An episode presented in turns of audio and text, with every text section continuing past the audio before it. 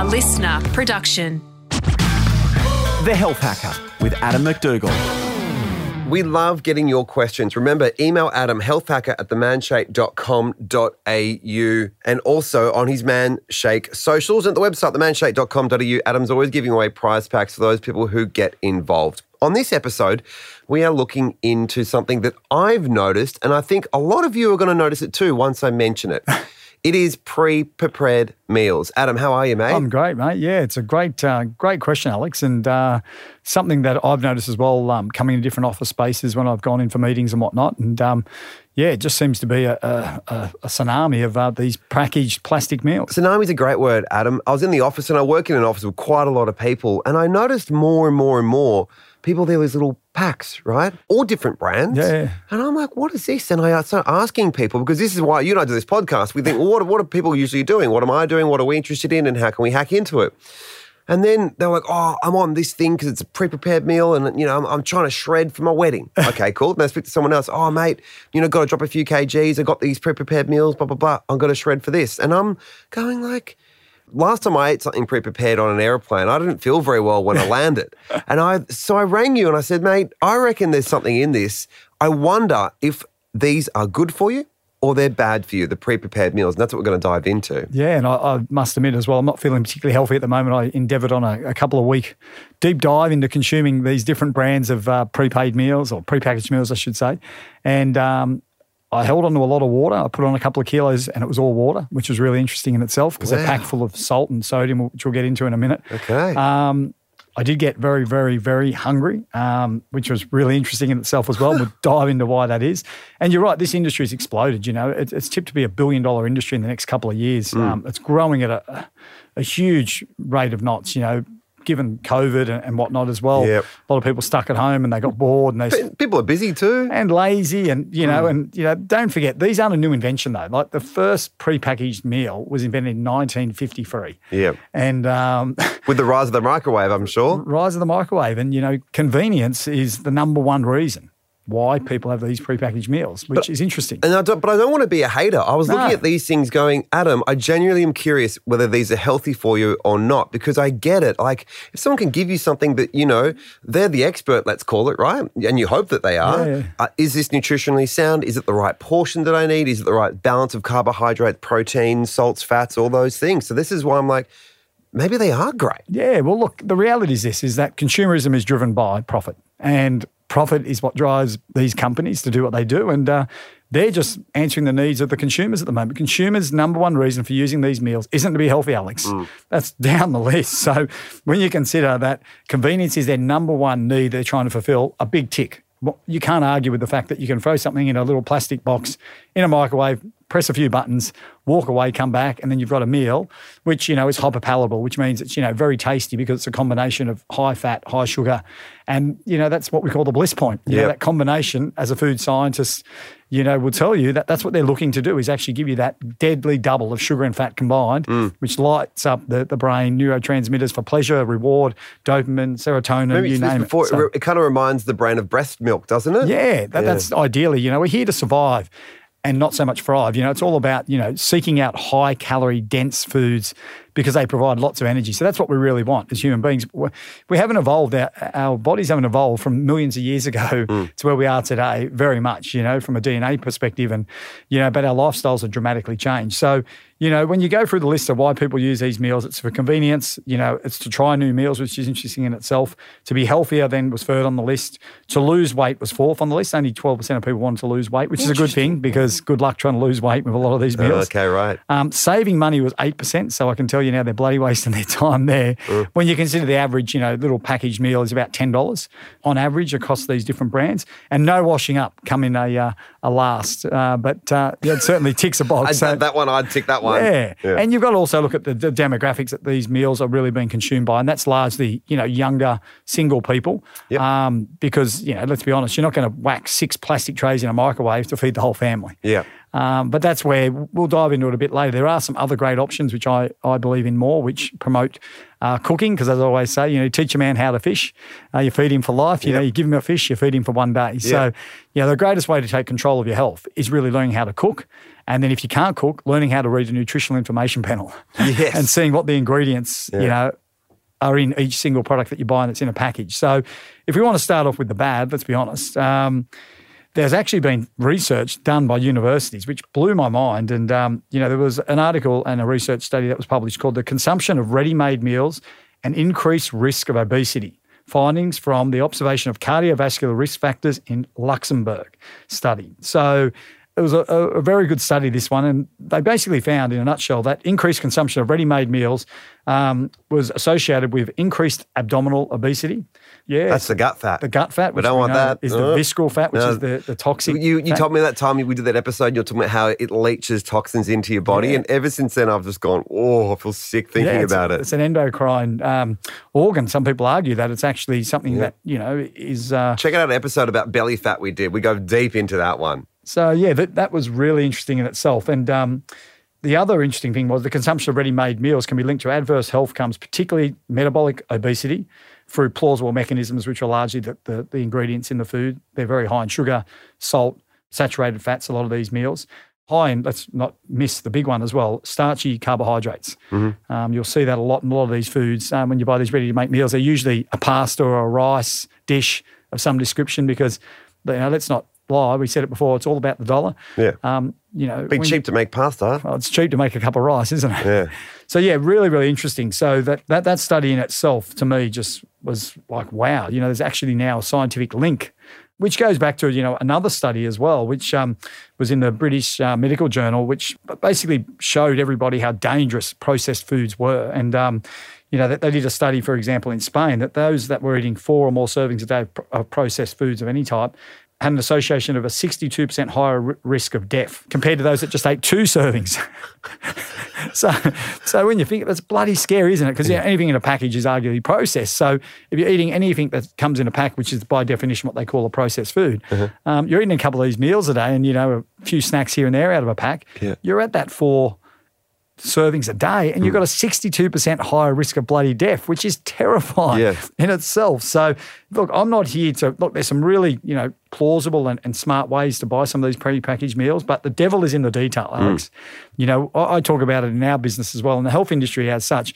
A lot of companies are very smart because we know that. Um, Customers generally don't want to read the labels of food. They're very lazy. Like we're lazy, and that's you know that's understandable given you know lifestyle demands and pressures with you know how hectic our lives are these days. But um, the reality is is that they look, use weasel words like you know healthy, organic, wha- whatever they might be, gluten free, you know, lower in fat. We know these trick terms that they all use to basically. I suppose to have that confirmation bias when we, we really have confirmation bias. That's the problem. When we go to eat something, we want to believe it's healthy because it tastes good. But the, we don't want to be told it tastes bad. I mean, sorry, it's bad for us because it tastes so bloody good. You Yeah. want to justify it in your brain. Yeah. So um, the, these food manufacturers are very, very clever in what they do, and the reality is is that they might have what I call a hero product. So the hero product might be this really healthy vegetable frozen meal, for example, and it's just a bit of dry meat with some broccoli. Yeah. And oh, five star health rating, you know, low fat, low carbohydrates. This is our product. How good is it for you? And then underneath it, these other weasel products sneak in, which are their hero products, really, in the sense from a consumer dollar, because they're highly palatable, they're very addictive in taste, mm. good profit margins, because the first ingredient usually is sauce or rice or pasta, Which equals- costs a couple of cents to throw into a $10 meal. Yep. So where they get you is there. They, they lure you into this belief that, oh, these are healthy meals. Mm. But then when you actually look at the actual individual meals, that's what you need to do. You know, when you go to buy some of these meals on these sites, you know, let's be honest, they're really just a convenient form of fast food that's been chilled. You know, I like think about that with yogurt. Hmm. They got the natural yogurt, and then and then all of a sudden they have the whole lineup of the vanilla, and they got pictures of like vanilla beans and all that stuff. And you're like, that is anything with a flavor down the down the line. I only know this from this podcast is then becoming sugar. Yeah. like the banana one, all that stuff. Just you have to get the only ones, the natural ones. So I didn't think about that. The hero and then the weasels. That's a good way to look at it. and you know, I, I don't want to misquote certain studies, but there was a study recently, and I can't exactly recall the name of the study and, and the exact details. That's right, general terms. But in general terms, this study was fascinating to me about once again confirmation bias. Essentially, what you believe is what you believe. So Yeah. they took a milkshake and they put on one milkshake that it was a diet shake, Mm-hmm. and they wrote the number of calories on it. And it was like 150 calories. And then the other shake, it was called the indulgent shake. Mm-hmm. And they put 680 calories on this shake but it was exactly the same milkshake Yeah, right. just different labeling, right? Okay. So when the, the people come into the study to taste both shakes, they drank that shake and the next day they'd come back and pick the other shake, etc. And they then said to him, well, observationally, you know, what did you experience from drinking that milkshake? And they said, oh, well, the diet shake, you know, didn't taste very good. It didn't fill me up. I was really hungry after I had it. Great. And then, where's the other one, oh, that was so tasty. And, you know, I was really full. I couldn't finish it. Yeah. And I'm sitting there going, oh my God, you know, the power of suggestion. Yeah. Power You of that brain of the power yours. of that brain of yours is just Yeah. mind blowing. So Yeah. Hmm. exactly the same ingredients, nutritional information, the exact same milkshake, but one was labeled a diet shake and the other one was labeled I love that. indulgent shake. I can see why you're so pumped to tell Oh, that it's story. just like, how good is this? Like, Yeah. just shows, you know, Yeah. how people are so easily swayed by just what they believe or what they want to believe, more importantly. So, you know, and look, we'll dive into like some of the great benefits of these products. However, what really lit my eyes up was when I was going to sort of immerse myself into this deep dive of this, you know, hacking into these meals and using them myself to experience so I could speak firsthand today, was when my mum and I were driving back up the, the uh, freeway and I stopped at a service station. That's where they're really pushing them in the service stations, which makes sense, you know, because, you know, they weren't able to compete obviously with the fast food takeaway restaurants, but now they can. They've got these foods that have been, you know, put in a sort of semi-chilled area Yeah. right at the front as you walk in and they're sitting there. And I said to my mum, look, I've got to keep eating these meals for the next two weeks because that's what I solely tried to live off. Okay. And um, my mum went, I said, you want one? And she goes, I'm not eating that. And my mum's 70 odd. I said, what do you mean? And she goes, well, look at that shrunk wrapped plastic, that shriveled bit of chicken. She goes, it's not even properly cold. Yeah. She goes, how do they, how do you not get sick from eating that? Yeah. It's not in the fridge properly. She goes, Yeah. everyone knows chicken. You can't keep chicken out. Yeah, She goes, how many days has that been there for? Yeah, true. And I was like, well, true. So how are they keeping the chicken? Yeah. you know, and I didn't realize that until my mum. My mum and my mum like is seventy odd, as I said. So she's not new age, and she goes, all that plastic. You're putting that in the microwave and you're zapping it with plastic, and I'm like. I never thought of that. So there's my first number one hack in itself. When you buy these prepackaged meals, whatever you do, pull them out of the plastic Mm-hmm. and put them in proper cookware. Yep.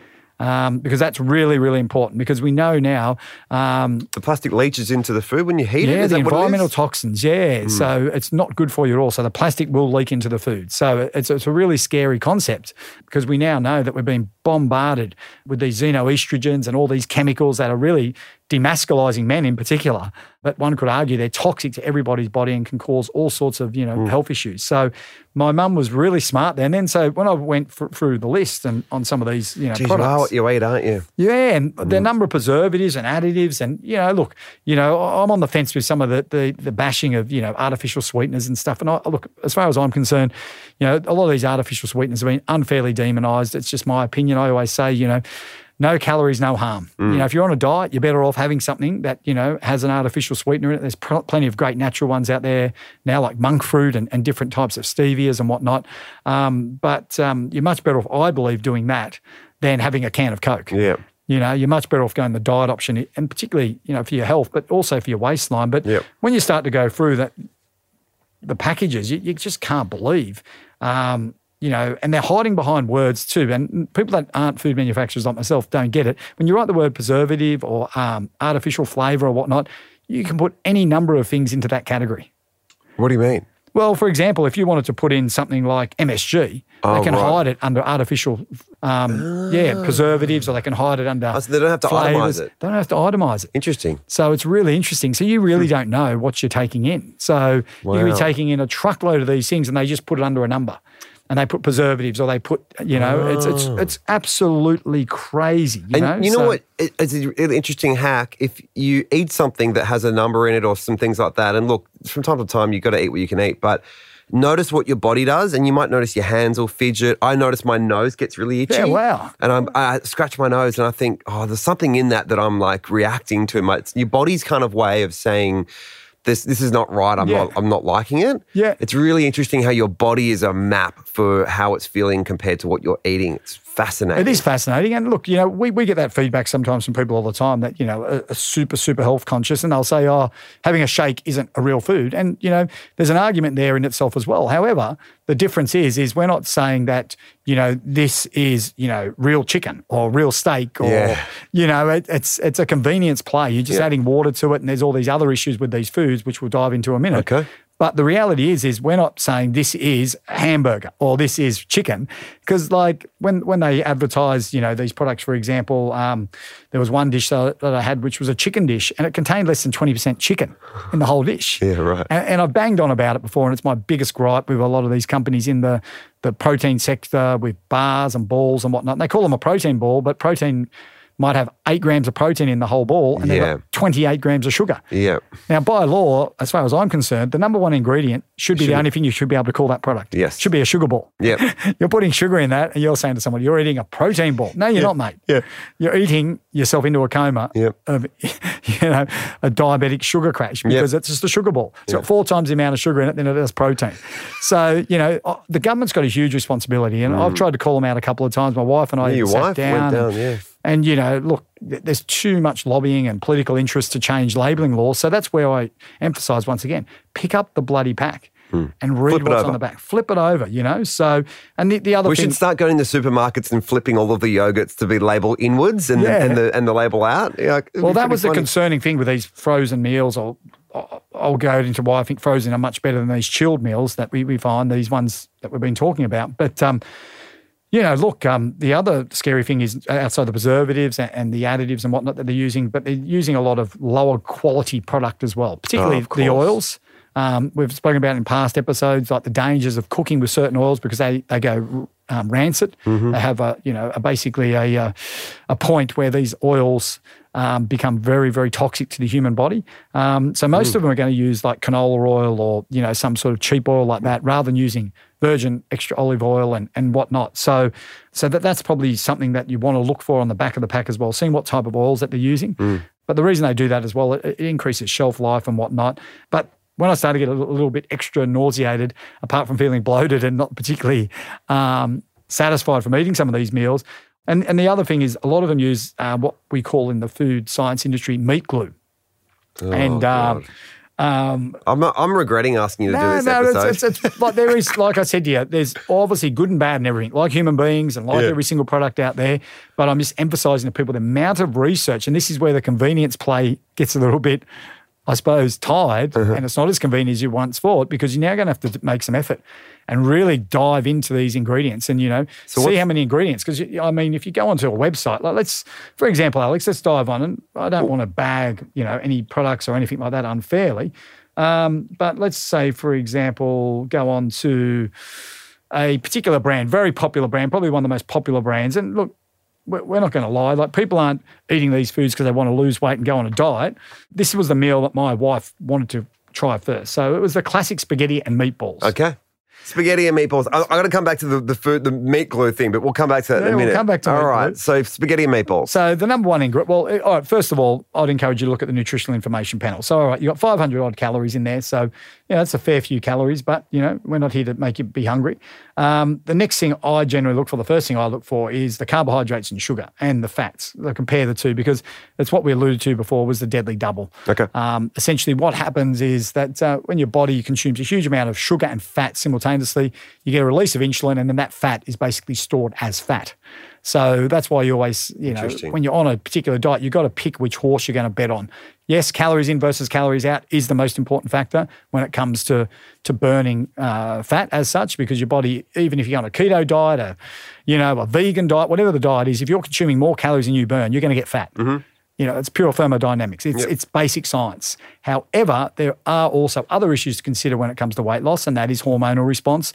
That is, how do you feel? How hungry are you? Um, You know, what, what are these other drivers that you know can be affected by the types of calories that you ingest? Mm-hmm. So that's why when it gets very technical, is how do you combine food combining is a real science in itself, and that's why I say get on you know the food train. You know, start your meal with protein mm-hmm. and then fiber and mm-hmm. then you know your fats and then your carbohydrates if you must have them or you know, vice versa, fats or carbohydrates. But I say to people, pick which team you're going to be on. You know, like try to be moderate in both. But if you're consuming a high fat meal, it's not smart to have a high amount of carbohydrates at the same time okay, good hack. because of that hormonal response from the insulin, Okay. which drives the fat. And is that what this pasta dish is doing? Well, it does do it because unfortunately, it's um, you know, it's got uh, uh, well over twenty grams of fat in it, and um, it's got uh, a healthy serve of carbohydrates of fifty-one grams.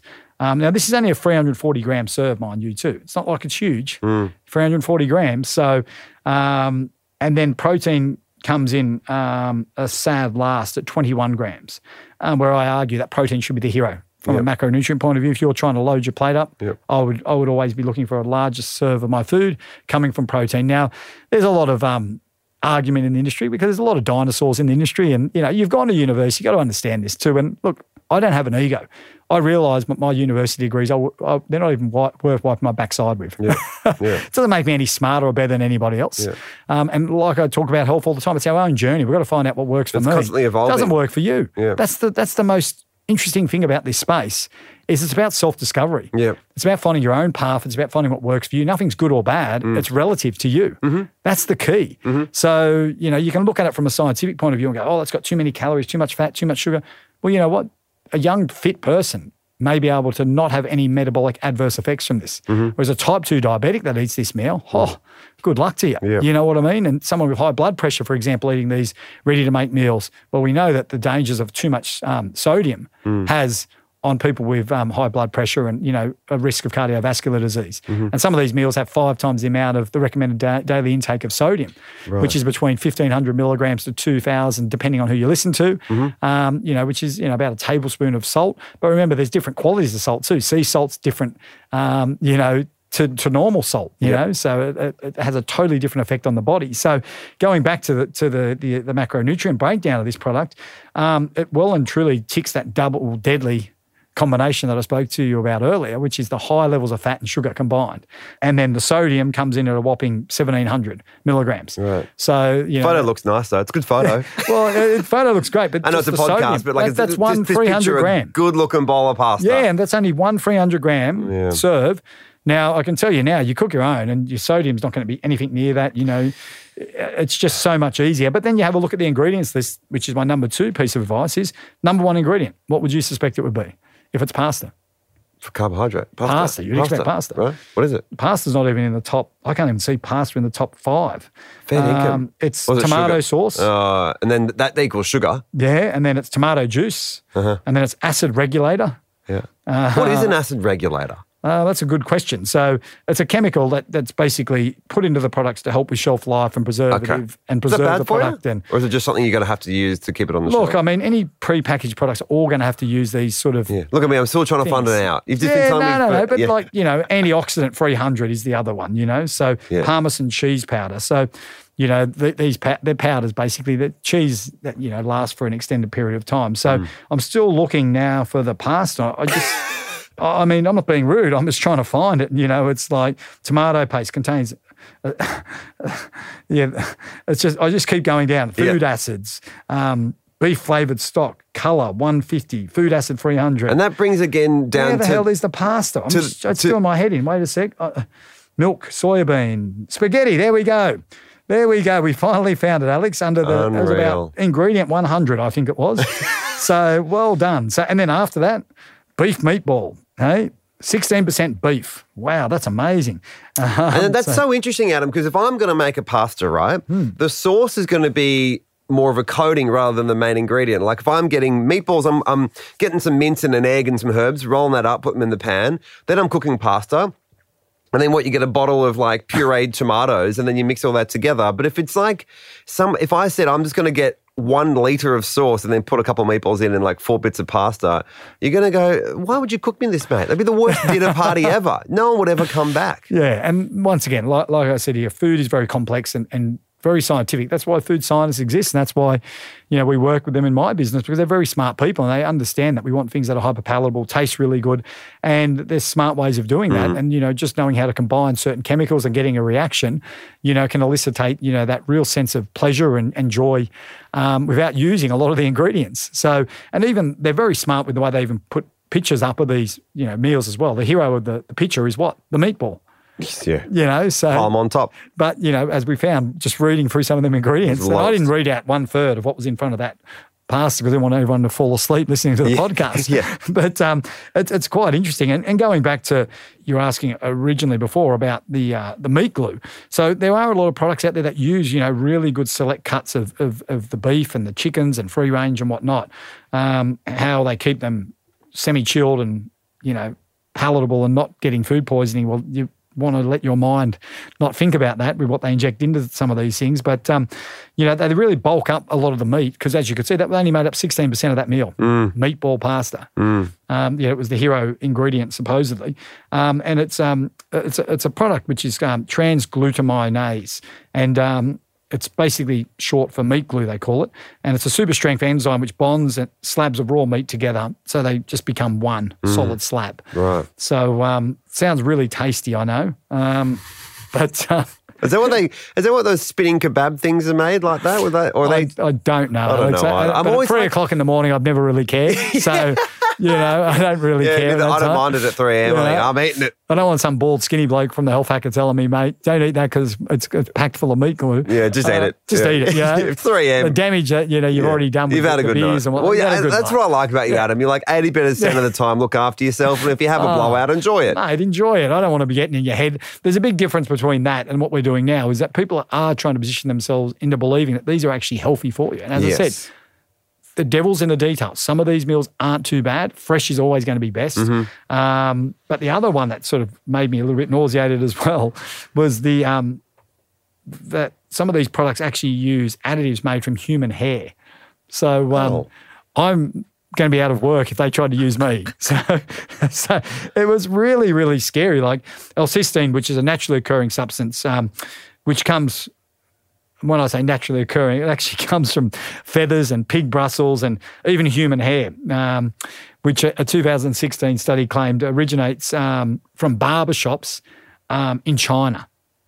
So this is really interesting. It's unbelievable. So when you're sitting down and you know you're having one of these frozen meals or whatever, one of these prepackaged meals or all other sort of prepackaged foods, you could just be eating the hair from some young man from Shanghai or Beijing. All right, okay. So let, let me let me let me cut to the chase. No, but it's really interesting. And like they even did like chicken breasts, they found contained a compound that they use in um, uh, breast implants. So, um, yeah, if you're looking to plump up your, your, your breast area. Oh, that's a- right. Because they inject them to make them look Yeah, like they right? contains, yeah. That so look, there's a million of these preservatives that you know are in, a, are in different ones, and there's a lot that aren't using these products. So we need to say that as well. And yeah, you touched on it before: the toxins in the plastic trays. Um, you know, they're vacuum sealed. You know, with transparent film.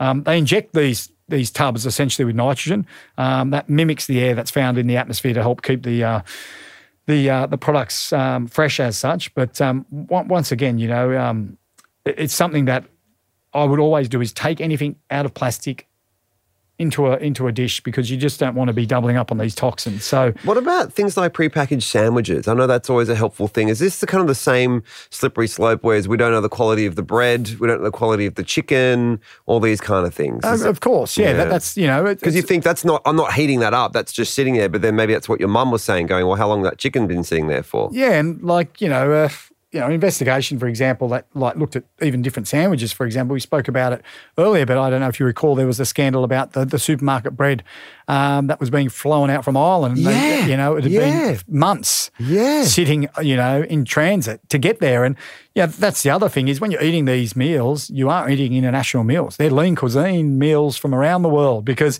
you know, the other interesting statistic that jumped out at me was the number of ingredients, you know, that was um, from different origins. Like there was a pizza that I looked at, and it had um, it had food that had come like 35 ingredients that had been passed through 60 different countries.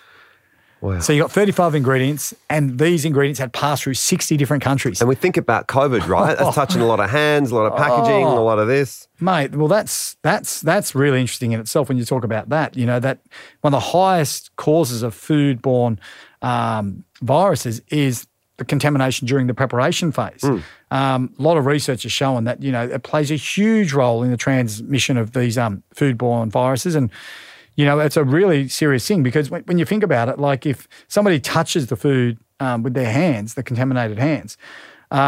It contaminates the food. And, you know, you're talking about things like hepatitis. Mm. And we've seen that with the blueberry scandal um, in supermarkets. People eating also, and also because they're kept cold, so it keeps the virus alive. Because viruses, Yeah. I mean, you look at scientists, they're not Yeah. keeping viruses in the oven, they're keeping them in, in cryovac cold things. So if it's going to be cold, it's going to last longer. We did this when we talked about the coronavirus in one of our episodes. hundred percent, and you know, and um, you know, it's just it's just it's just scary when you you start to have a look at um, you know the, the occurrences of these foodborne illnesses in themselves. That the uh, the safety of some of these ready to eat meals. You know, like I said, uh, that's why for me, you know, um, I'd always go frozen over these chilled meals. That's just my preference at the moment.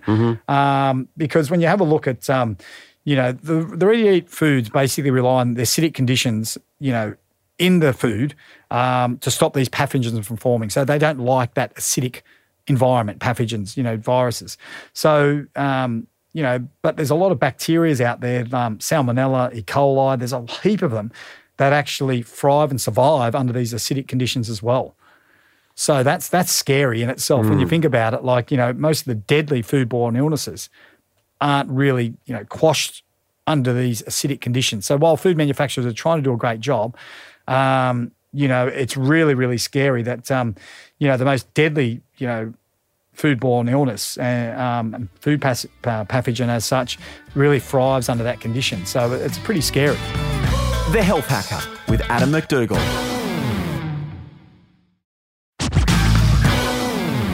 So, Adam, we obviously know top tier is cook it yourself, buy good quality food. Yep. But sometimes in life, you're busy or you're on the road or whatever it may be.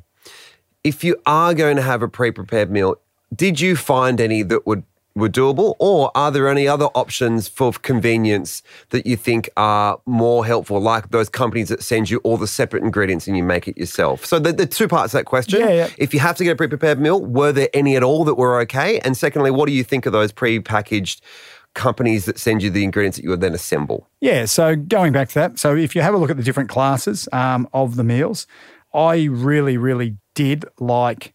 Uh, I'll give them a plug. Uh, Marley Spoon, um, Hello Fresh. I found that a much better option for me. Yep. I, I just found that it was real food. You know, I'm sitting there and I'm actually preparing real food. Yep. And I, I got some great recipes from them as well, which was great for me. Oh, cool. um, my preference though is, and they're really, I believe that this industry won't look like it looks like today in the next five years. Like it or not, the big multinationals with the oligopoly power, like your big supermarket chains, Yeah. are sitting back and just watching how bloody lazy we are uh-huh. and how we want convenience. They understand that now. So, you know, they're moving more, more and more effectively, even into supermarkets, to basically cut all the vegetables for you and have a piece of meat in the same packet of vegetables where you can just go and actually cook it yourself. Yeah. So I, I do see a that lot of is that. my preference. Now, I, I won't lie to you. I buy prepackaged vegetables Mm-hmm. in the fresh section of the supermarkets, and they're so bloody easy. Mm. And from a cost perspective as well, you know, I'm getting a lot more vegetables. So that's the hack that I'm going to give some hacks at the end of how to, you know, I suppose pimp up these meals. Mm-hmm. But I, I just like the fact that I can make sure that the first ingredient I'm putting into my meal is the actual ingredient. Yep. Not something that, you know, is on a picture on the front of the pack.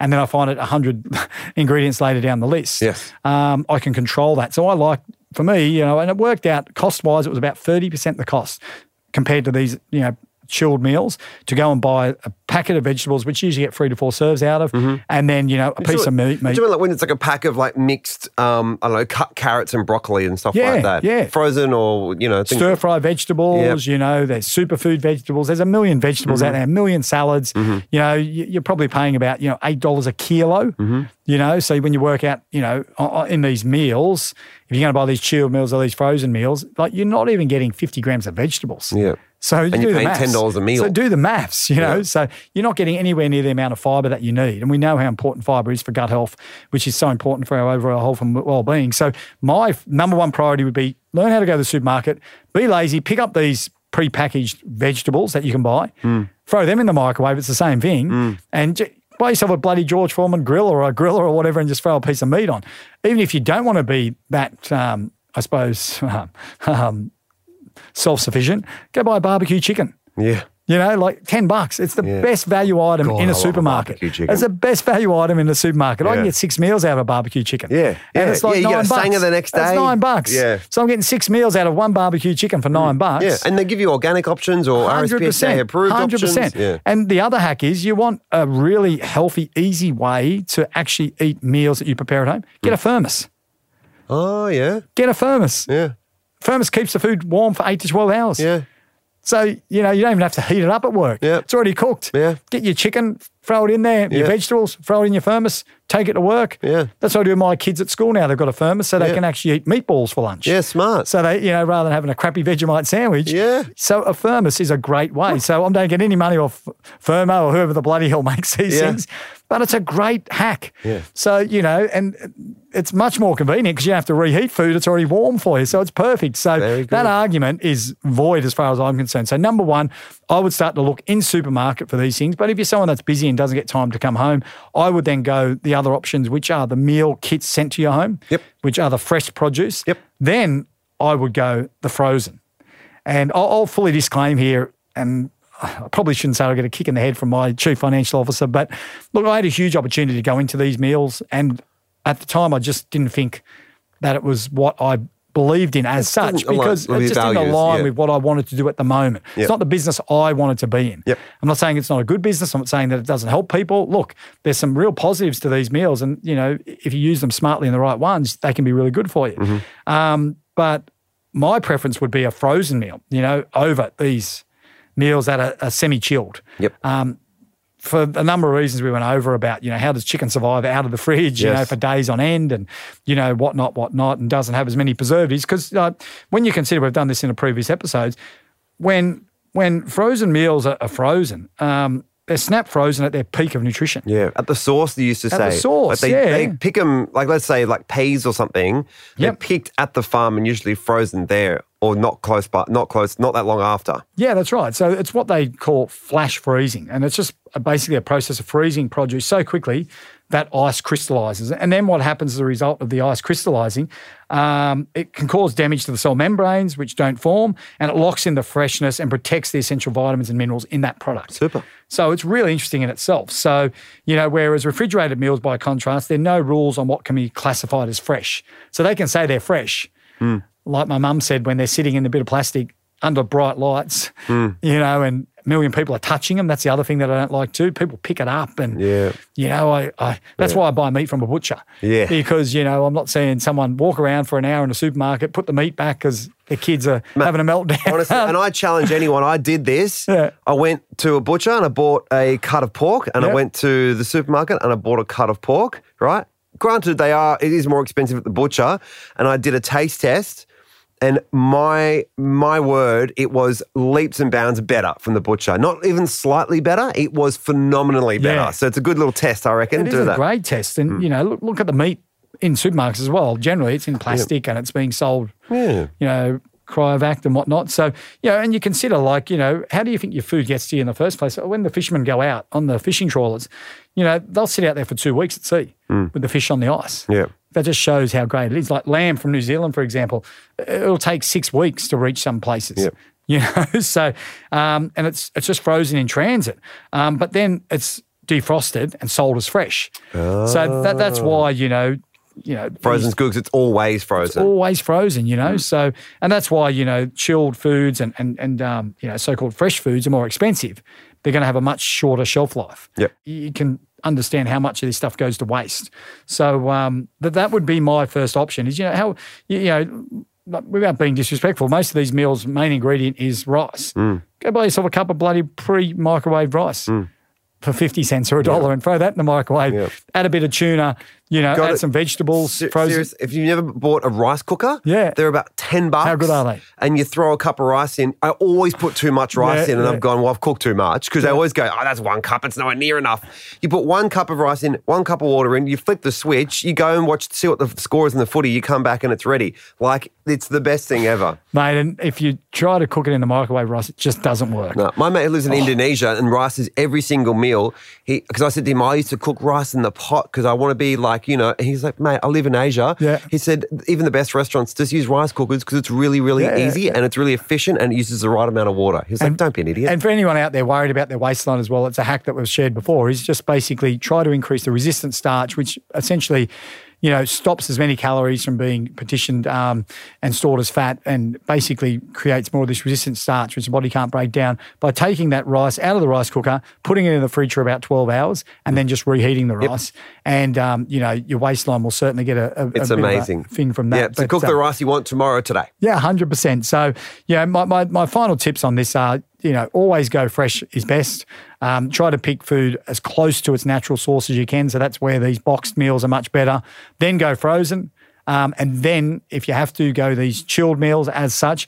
But make sure when you go any of these meals, the chilled that come in a pack for any food, read the nutritional information panel, then look at the list of ingredients. If it's bloody too long and it's an essay, Yep. run away. Yes. But you know, and then see where that that produce that's on the front of the pack fits into the actual food Because that's the chain. thing, they have to list it in order of what's the Most. predominant ingredient, right? Yeah, and they can get away with tricky little techniques. But like most of it's proprietary blends, and they can Right. label stuff bulk under. You know, Mm-hmm. put you know, you know, they can hide things. They're very, very clever, and you know, it's mind blowing when you're in this industry that you realise they allow for errors on you know nutritional information panels, so they can say that they've got you know much less calories in something than it actually has to make you feel better. So you go, oh, I'm not going to get too fat from eating that chocolate bar, Mm. but there's an error. It's an average, you know, um, calorie calculation that they use. So, you know, make sure that if you have to get one of these chilled meals, that you then add more frozen vegetables to it. That's a good hack in itself. Yeah, nice one. So go and do that. Um, you know, making sure that you're picking one that the hero on the back is protein. Yep. So we want to make sure that you know that um, we're getting enough protein. You know, that Dr. Gabrielle Lyon. There's a lot of great smart people out there. You know, Dr. Bill Campbell from America. And as I was talking about before, you know, with my university degrees, you know, these people that are living and breathing it and researching it every single day are making, you know, anyone that's gone to university who isn't currently in the trenches redundant because, you know, so much more information and money's being spent on research now.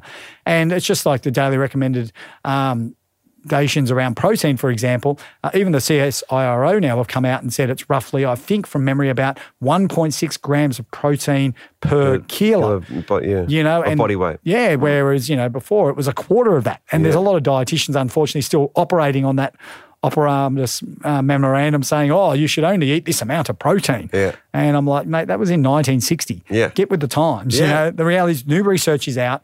And you know, um, and n equals one in the sense from a scientific point of view, they know that the best experiment is on yourself. Hmm. So if you find upping your protein um, stops you from overeating, and and you know, because that's the key. If you want to lose weight, if we go back to losing weight, the key is not overeating. Yep. that is the key. It's as you- simple as You that. told us this great thing. I, I forget which episode was in, but to recap, it was about eating protein essentially puts the handbrake on your brain telling you you're full. Yeah. But if you're eating carbs, you can get through a lot more carbs and, and rice and pasta before your brain starts going full and puts the handbrake on and tells you to stop. It's yeah. a really good hack. And, and you said this great example. You were like, if I tell you to eat a massive bowl of pasta, you can do it. If I tell you to eat eight steaks, you can't, do, can't it. do it. And I was like, that's a It's a good protein point. leveraging hypothesis, and and you know, it's, Oh, okay. there- there's a scientific hypothesis around it that's basically saying that you know the the the, the sensory systems in our body that um, crave food and, and regulate appetite and whatnot will continue to operate and make us crave and make us feel the sensation of hunger until our nutritional requirements are met.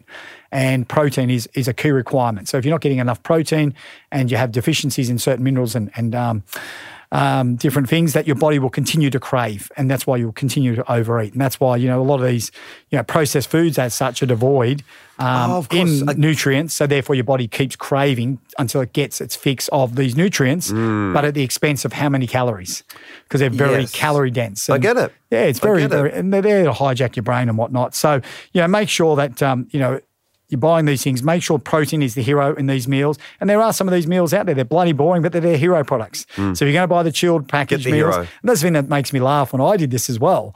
It was like I was looking on there going, okay, which meal will I eat tonight? Oh, I might eat a Massaman curry. I might try a red curry. I might, foods I would never bloody make or cook. But how good that was the other, but how good is it, you know? Yeah. But- and I'm conning myself into believing that it's healthy for me. And I'm going, if I'm fair dinkum, I'm like, is there really many good healthy curries out there? Not really. Is there really many good pizzas? No. Many like high rice dishes. We know that that's not the case, but for some reason we trick ourselves into believing, oh, it must be healthy, you know. But um, so yeah, I'd, I'd I'd also watch the salt. As I said before, a lot of them are really packed with salt, and um, you know that that'd be my free sort of you know tips on how to hack these meals yourself. Adam, I didn't realize it when I said this to you that A, I'd make you eat prepackaged food for two weeks, and B, it would be so much more in depth than I thought. But that is why you're the health hack. I appreciate it, mate. Always a pleasure, Alex. Remember, if you want to ask Adam a question directly, and we do a lot more Q&A episodes because we love actually giving you something that would help you, email him, healthhacker at themanshake.com.au, jump onto the Manshake socials, or head on to Adam's website, themanshake.com.au, And uh, he's always sending out prize packs to people who get involved with the podcast. We'll speak to you on the next one. The Health Hacker. Written and presented by Adam McDougall. Produced and presented by Alex Mitchell. Audio production by Darcy Thompson.